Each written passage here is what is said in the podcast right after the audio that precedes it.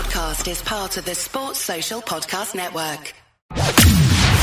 From the fifth quarter studio in Madison, Wisconsin. Madison, Wisconsin. You're listening to the five minute basketball coaching podcast with our host, Steve Collins. Hey, everybody, welcome to the five minute basketball coaching podcast. Before we jump in today and do our great topic, I want to give a big shout out to teachhoops.com for coaches who want to get better. If you're looking for handouts, you're looking for research, you're looking for one on one coaching, you're looking for office hours, if you're looking to become a better basketball coach, teachhoops.com is your answer. Let's head off to the podcast. task because Yes. the season, people are getting in the midst of their season. Uh, the uh, we have several people have asked questions on our Facebook page, um, and so one of the questions was, how do you establish your offense the first two weeks of practice? That's a great question. I, I mean, so we're we're kind of tweaking our offense. So if anyone's listening to this, yep, better come scout us. Um, it, it I I think it really has to be broken into small little pieces. So we have literally after the after tryouts, we have broken it down into um, small pieces where we're teaching them. You know, we're doing small sided games. We're teaching them specific moves or specific things that we want them to be able to do in the offense and then we're bringing it back up into the entire offense. I think the problem, especially with a lot of youth coaches, is they just throw it in there. If they're running dribble drive or read and react, whatever they're running, and they just throw it in and they don't break it into. You got to break it into small skill sets. So um, I think, and we've talked about this. I think it's really important to map out your season, especially the first couple of weeks of what do you need in for your first opponent, and you definitely need a basic offense that probably can work against both man and zone. I don't I mean I but I mean establishing it is important especially if you're a fast or slow paced team, you have to establish that quickly and often.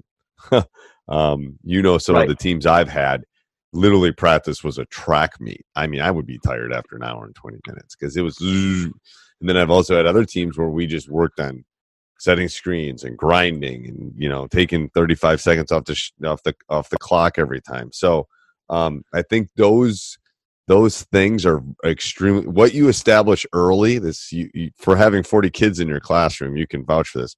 Those things that you establish early on the offensive end are going to stick with you for a long time unless you have to break those habits but how do you do it Well, I think first off, you have to look at the three components of a good offense, and you have to explain that to your players off. So, no matter what you do offensively, you have to have really good spacing. You have to be able to have player movement and ball movement in everything that you do.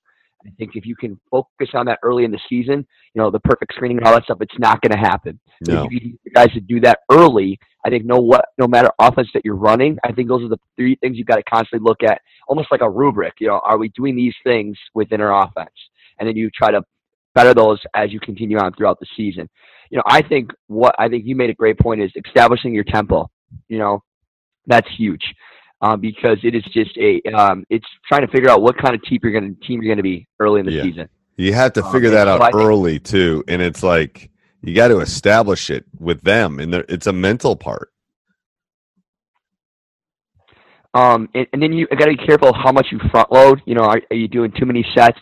Um, are you um, are you going five or six different offenses? Is- Are you? And sometimes it's easier to be simple. I like to be very simple offensively and more complex defensively.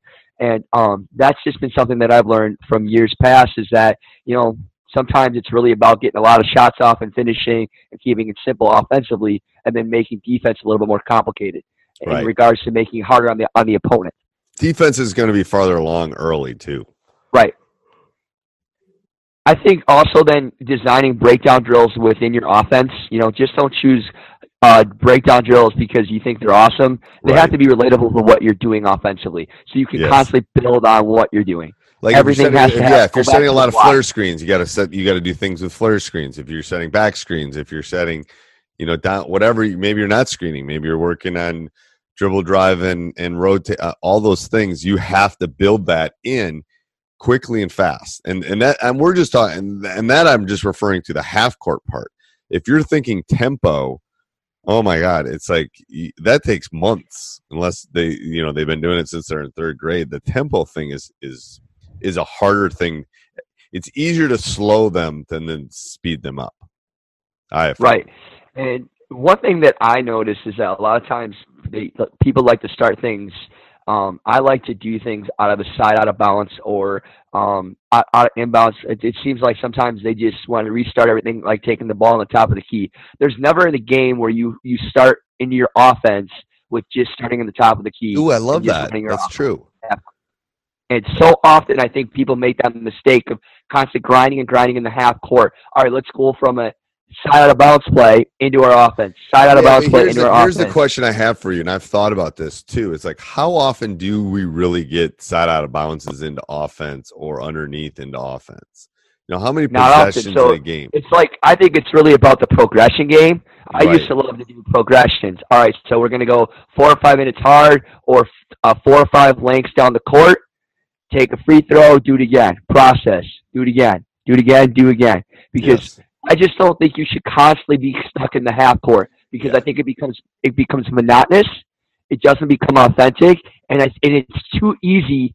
It becomes too easy, and, and kids don't cut. They just stand. They don't move. It's just it's just not a good way to really build your offense. You want to try to do things out of the full court into your offense. Yeah, and I think you put a, hit a point too early that that spacing part is really hard for them. Right. It is really hard for them to get that spacing down to under truly understand what's going on. and really the spacing starts on the initial break to your area on the offensive side of the floor. You know, are Right. are our guys getting wide? You know, and it's hard to establish if you're constantly doing in the half court. You know, Yeah. you know, guys are, you know, you get them wide and stay wide and, and, and go into that, and then start to take things away. People get comfortable in things that are happening. You know, if you're a pack line defense, maybe once in a while you got to try to go against a defense that's going to play more up the line. Start Right. to challenge the defense to give them different looks, or go five go five people on your offense and six guys on defense. Make it a little bit harder. You know, add some trapping. You know, all those things. You know, and be really good at one or two things early on, and then if you can do that, then you can go on to the next level. But you right. gotta, Those you gotta those are your building slow. blocks. Those are your gotta building blocks. slow to go fast. Yeah, yeah, I, I agree. All right, anything else on that? I, that's great. I think that I, don't overcomplicate things. I think is one of the big take, takeaways too. You know, you don't need what you're going to be running three months from now in that first two weeks. You need the basics, and you need to pound the basics um, so that they learn to read things within your offense. All right, coach. Question of the day is: You're at a away game. What's the one thing you always buy at a concession stand? Uh, I don't do it. Um, I I'm uh, I'm a big blow pop person, so that's that's for volleyball. That's definitely a thing. But um, my one of my assistants always buys the, the opposing um, school's popcorn, and then we have a running scale of who has the best popcorn. I like that. I yeah, like that. So we always say, I so I always ask like, where does this rank? You know, it's like we always. So John always buys one, and then we kind of rank the popcorn because I would say the only thing I ever buy it um, at a concession stand is usually a pick me up. So either a soda or something that get me going if I'm right. I'm, I'm dragging. Other than that, I, I never tend to buy anything because my, my stomach is too sick. And Yeah, the, the only good thing is like we usually sometimes have leftover hot dogs. They're so Yeah. good. I don't. Yeah. They're disgusting. If you do any sort of research on what's in a hot dog, yeah, but hot dogs and the grills are really good too. yeah, there's something about sitting in that water for three hours and then eating it tastes good.